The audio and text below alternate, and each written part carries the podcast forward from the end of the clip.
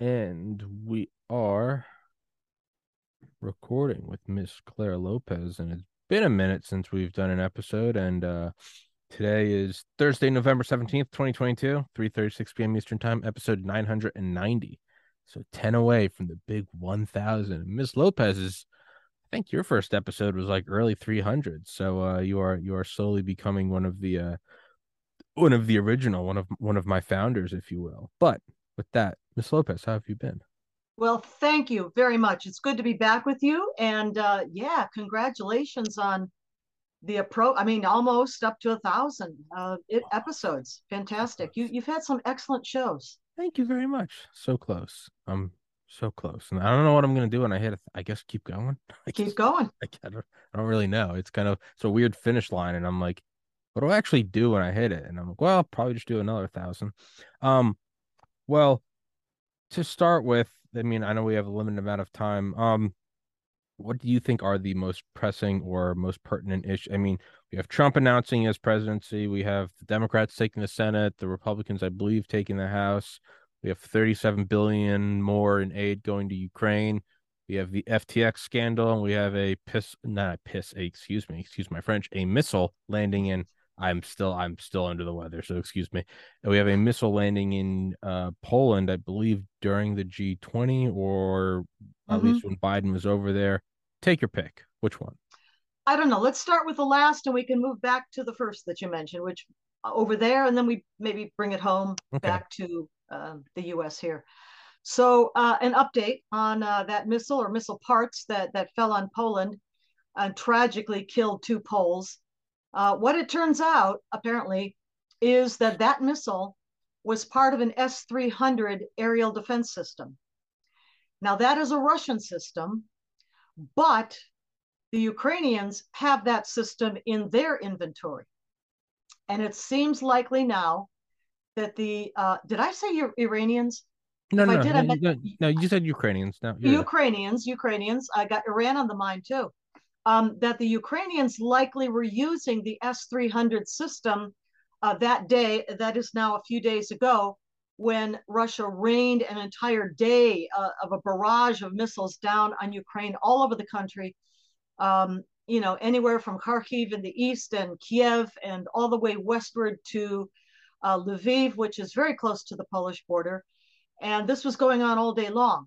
And um, the Ukrainians, of course, were trying to defend against that barrage, and they were using their uh, S 300 aerial defense system that was in their inventory from way back, I guess, in much earlier years, uh, maybe maybe Soviet times even. I don't know how far back it goes, but it looks like that is uh, one of uh, the missiles that went astray, and uh, as I said, tragically landed in Poland and killed uh, two Poles. Um, but what I have to say is that, you know, despite the uh, confused messaging in the very beginning, because you never know exactly at the very Mhm. beginning what happened, right? Until it's sorted out. But the bottom line here really um, is that the blame has to go to Putin and Russia, uh, not for that particular missile launch itself, Sure. but rather for the situation entirely, for the aggressive invasion, a war of, of aggression and conquest uh, by the Russians into Ukraine. And then, of course, that particular day, a few days ago, um, raining that barrage of, of missiles and rockets down on Ukraine, including uh, civilian areas, again, more war crimes, um, and, and uh, very close to, bombarding very close to the uh, Ukrainian border with Poland. So, bottom line, it looks like a Ukrainian aerial defense um, system of Russian make, but the overall blame has got to go to Putin and Russia. And what were the fears that it was? I mean, I know we've had several oh no, it's World War Three moments. Um, how do we uh, how do we not stumble into World War Three? How do we? I think Kennedy said that during the Cuban Missile Crisis, referring to a book written or not a book, uh, some quotes from generals right after World War One. They said, "How did it all begin?" And I think I think it was a German general said, "Ah, if only we knew," alluding that they kind of stumbled into it in the dark with your hand out, trying to find out where you're going. And Yeah. yeah. I mean, n- nobody's going to be stumbling into World War III. There's a lot of fear mongering out there, yeah. a lot of hysteria. Um, I think all sides, uh, Ukraine, NATO, US, even Russia, all sides have been kind of cautious about doing anything that would uh, be a direct up aggression against NATO, a NATO state, uh, in order to avoid escalation even beyond what it already is. Um, so we're we're not going to be stumbling into World War III. I don't expect Putin to use any kind of uh, nuclear weapons, tactical or otherwise. Uh, I don't think that's going to happen. But the truth is um, that that his military is taking a drubbing. Yeah. Um, they are being pushed out of a lot of areas in the eastern part of Ukraine uh, that they had initially seized in the first weeks and months of of uh, the invasion. Uh, they're being uh, pushed out now. They they did not ever take Kiev. They got pushed out of Kharkiv. They got pushed out of areas of Luhansk and Donetsk, and now they've been pushed out of Kherson, a southern city in Kherson Oblast, shoved back across eastward, back across the Dnieper River, and probably going to be pushed further. So, um, for anybody who's asking these questions about an audit of the U.S. taxpayer funding that is going to Ukraine, yes, let's let's do an audit, absolutely, and and for sure, as in any wartime situation, there's corruption, no mm-hmm. question. Mm-hmm. Um, but for that question, where's the money going? I think we can see where it's going very visibly right in front of our eyes. It's going to the Ukrainian military, which is succeeding with our help, NATO mm-hmm. help, Western help, European help, uh, succeeding in pushing uh, the Russians uh, out of their sovereign territory and eventually, you know, back uh, behind its own borders. And obviously, we don't have a crystal ball, but just off the top of my head, or asking you, not off the top of my head, off the top of your head, what does the situation look like in a year and in five years? What does it look like? Well, the winter is going to be tough. Um, first of all, the winter's coming. Uh, it's really already started. I just heard a weather forecast for the United States. I forget somewhere in the West, um, where uh, maybe it's even New York.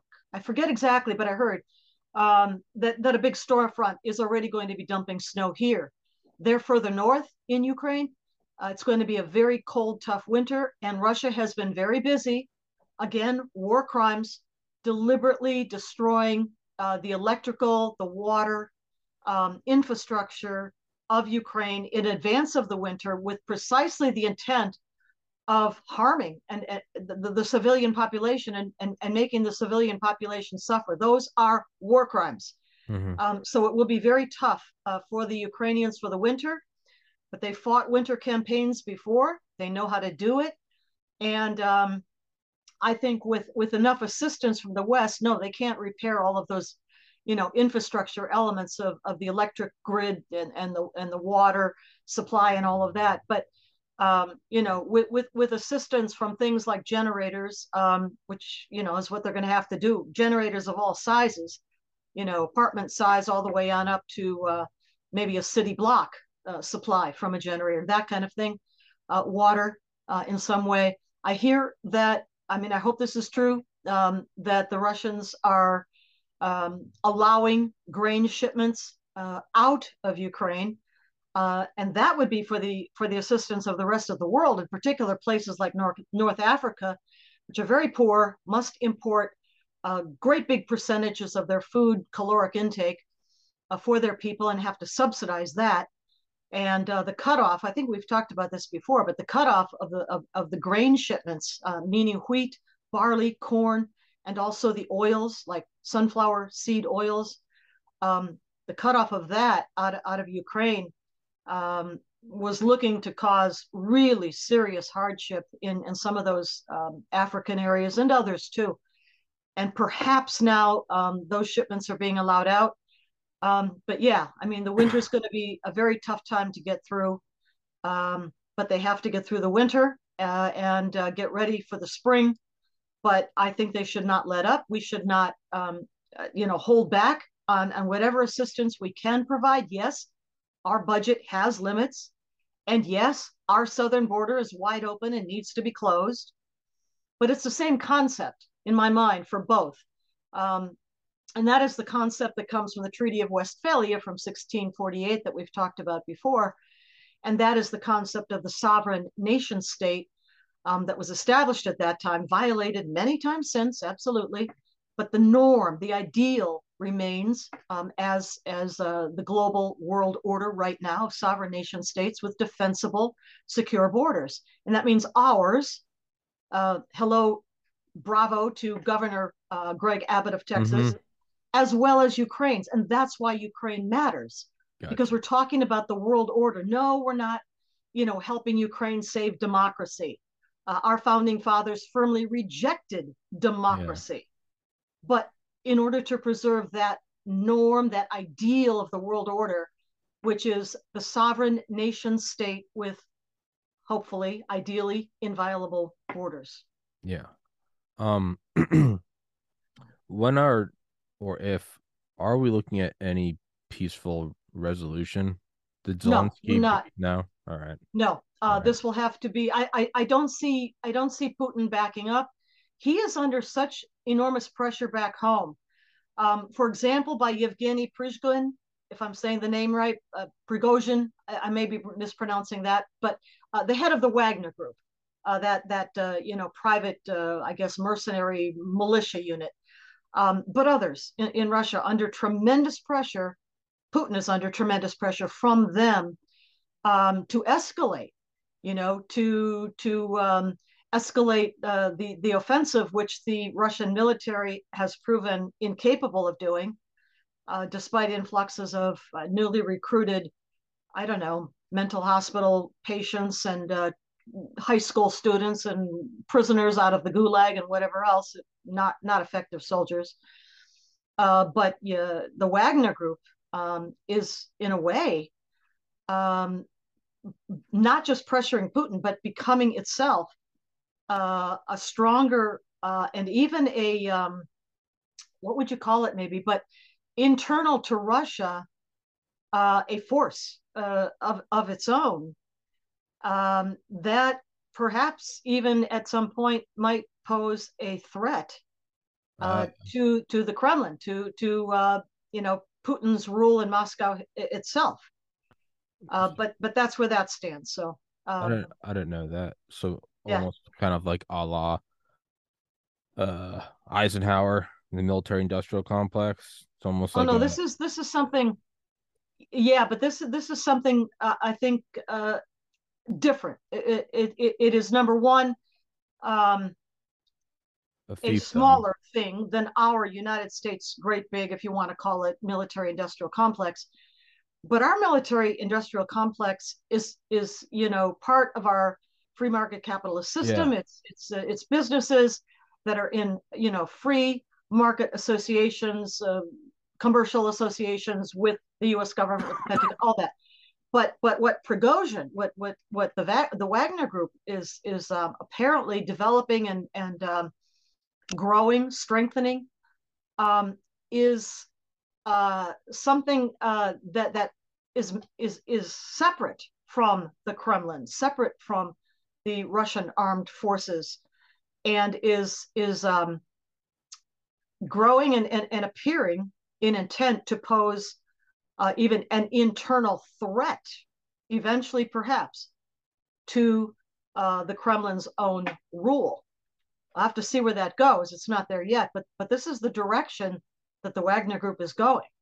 Um, it's it's it's a fifth column in a way. It's an internal uh, threat to the superiority, the the command and control of uh, the Kremlin and the armed forces.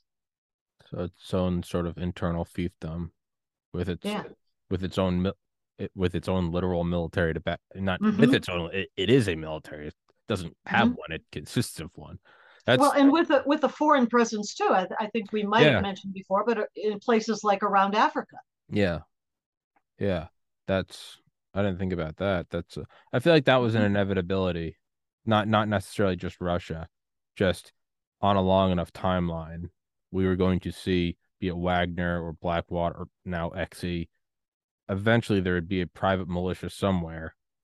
That yeah, I feel like that that was a that was but, a but, trend. But Blackwater and or she or whatever, however you pronounce it, excuse me, Erik Prince's outfit never posed a challenge to the authority and the supremacy of the United States government and the United States Department of Defense. Yeah, I, I know that. I meant it's, it's somewhere in the than, what I mean than is, what Wagner is doing. What I mean is somewhere in the world. I feel like that was inevitable. That phenomena of mm. a of a PMC mm-hmm, mm-hmm. somewhere, probably with a less dominating government, with a less uh, unquestionable authority. Like probably wouldn't happen in China. It wouldn't happen in the United States. No. But and normally I wouldn't say Russia, except for during a war where things are shaky. You could mm-hmm. almost kind of like cartels in Mexico. It it does seem like this was a on it was going to happen somewhere where this yeah. would something would aggregate enough money and become sort of its own mm-hmm. power. Mm-hmm. I feel like that's inevitable. Um, well, to, I guess to to switch it back to uh to domestic, your thoughts, your recaps on the 2022 midterms. Well, uh, the first thought is they're not even over yet. They're not over. Um, and it's been I've lost track. Uh, how many mm, days? Well, um, so Tuesday. So last Tuesday. Today's Thursday. So seven, eight, nine. No, no, no. no the, the, I mean, this is this is We're on day nine. going on forever. Uh, we know that again, there's been massive cheating and fraud, especially in places like Maricopa County, Arizona, where Arizona State, um, the governor's race in particular between um, Katie Hobbs and, uh, Kari Lake still is not resolved, even Which though some absurd outlets have called the race for Hobbs. Um, it, it, it really is not over yet because they're still counting, and because Kari Lake, and she's every has every right to do this, is posing a challenge um, to the declared outcome. Uh, because in so many places, um, you know, machines broke down, uh, the tabulator machines broke down. The printers ran out of uh, toner and ink for printing ballots. People couldn't vote. Um, uh, they were refused permission to extend voting hours because of that. Uh, you know those those widespread problems. I mean, Arizona is a mess. And if you think about it, you know uh, what's her name? Hobbs, K- Katie Katie Hobbs. Yes. Um, is the Secretary of State. She oversees Arizona with, with the authority uh, to to you know supervise or run uh, in some measure at least the elections in Arizona. And she herself was a candidate um, with a direct personal interest. She should have recused herself, uh, refused to do that. Of course, how else are they going to steal it? Um, so I mean, my my impressions are what a mess. We look like, you know, some third world um, you know, and I don't even want to insult any African country, but just let's say a third world banana republic uh, in the way that we're now running our elections, which are, you know, not election day, but election season with, you know, uh, uh, voting uh, before the date, after the date, ballot harvesting, drop boxes, um, you know, counting. Uh, we're a week and a half after the election. This is absurd. Uh, it's the system is broken and it really needs fixing. And I'm very much hoping that with the Republican uh, majority now uh, confirmed in the House of Representatives, that the appropriate oversight committees will now take up investigations with subpoenas and testimony under oath and at least begin to take some steps to clean all this up. I mean, I've I've said it a million times before. I have no problem with losing an election. I have no problem with like a, a guest declining to come on the show. I do have a problem in that it sucks and that I want to be better and then I'll wake up the next day and go back to war. But I have no problem with with not winning in a in a fair game. I have no problem with getting a B on a test that I wanted to get an A on. That's fine. It sucks, but it's fine. I mean, at a certain point, you you know, if I was just sitting here screaming it's all cheated because the people I liked lost, that would get old quick. But yeah, that's not what this gotta, is. It's got it, your head has to be so far in the sand if you don't question why why is it pushed why is it going seven days eight days nine days why are all the machines breaking down that day what, what mm-hmm. why is that and how come if this was a norm, okay, but why does a hundred percent of the time, one hundred percent of the time, why does it favor one party? Yeah. No, no Yeah, matter who exactly- it is, even if it was the happened. Green Party or the Republican Yeah. Party. Statistically, it's impossible that this Yeah. is just.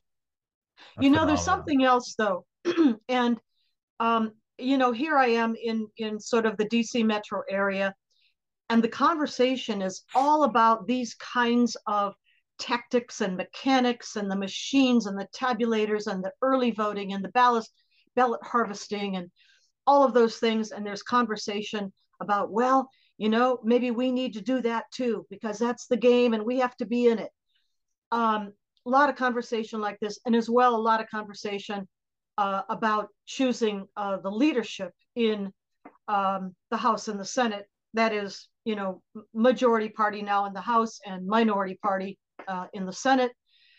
The conversation is all about those things. But I watched Mark Levin's show, Life, Liberty, and Levin, this past Sunday night. That would have been, uh, I'm looking at my calendar, November, November 13 um, Mark Levin's show, uh, talked about something else, and he posed a question in his monologue at the beginning of the show, and I think it's really important and per- pertinent. And and the question he, he asked is, are there enough constitutional patriot Americans, citizens, left in the country to actually win elections? So what what he's saying, what I'm thinking about is it's not just these mechanics of of cheating and fraud that the Democrats, you know, have have deployed, and they have, uh, but it's also about we, the people, and are we enough of constitutional patriots, you know, still committed to the foundational principles of the Declaration and the Constitution, and know what those are, um, to to reach a, a critical enough mass to overcome, you know, even these shenanigans that, that the Democrats are are are, are using. Um, and I I would go back and I would look at a hundred years, yes, literally a hundred years um, of the long march, Marxist long march uh, through the institutions. That is through our society in every sector, academic, and government and media and Hollywood and entertainment and public health and everything else. Um, and and so Mark Levin left left that question unanswered. He left it kind of dangling there for us to think about. And I think that is worth thinking about too, beyond just the mechanics, you know, of of these abusive practices that really do need to be, you know, reined in. Yes, they do need to be, and and you know, uh, voter rolls need to be uh, kept uh, maintained uh, up to date and, and so forth all of that yeah yeah um, but but let's look to the deeper question of you know who are we are we the same people you know that were bequeathed those those documents by our founding fathers of the declaration of independence the constitution bill of rights and all of that are we uh, or can we get back to that I think that's the deeper question and, and one we need to pay even more attention to than the, the mechanics of the shenanigans. It certainly is. And even though those are my beliefs, I am still, I can still digest the hypothesis that we aren't those people and that the vast majority of people do want whatever it is that is being voted in. And although that's not my personal preference, I am an adult and can acknowledge that this isn't Tommy Land, that I am one person in 320 million. And as much as I would like to see it go one way, if the majority votes another way, that's that's part of well, being if they vote another way, um, in full knowledge, training, education, understanding of those foundational principles, and they then come to, you know, a different conclusion about the candidates. That's fine. Okay, fine. But does the majority, does a majority of, of our electorate today know what those principles are, yeah. value, treasure those principles enough to be guided by them? They can come, we can come to different conclusions about candidates. That's fine. Sure. Yeah. But that's... but but are they acting in full knowledge and appreciation uh, of those foundational principles? That's the question. Yeah. And so like which comes back to my initial point is I'm okay with it in the sense that I don't agree with it and I'll be stubborn but I also understand that we are in a system that is bigger than just me and my immediate universe. It's it's when it goes on for nine days and all the machines break down and the cameras drop in the middle of the night that I'm like, uh, uh but you know, commies going to be commies. But with that, Ms. Lopez, we need to wrap this one up because I have another guest coming in. Understood. And, uh, okay. We, we, will. Well, I think next Thursday, Thanksgiving, but it is. So the one we, after that, we will resume on our Thursday schedules. Great to have okay. you back, Clare. Thank you so much. Thank you, Tommy. Go check out all of her stuff. You too. You as well. Twitter, you know, all your websites, all that good stuff will be in the description as always. Miss Clare Lopez, thank you so much.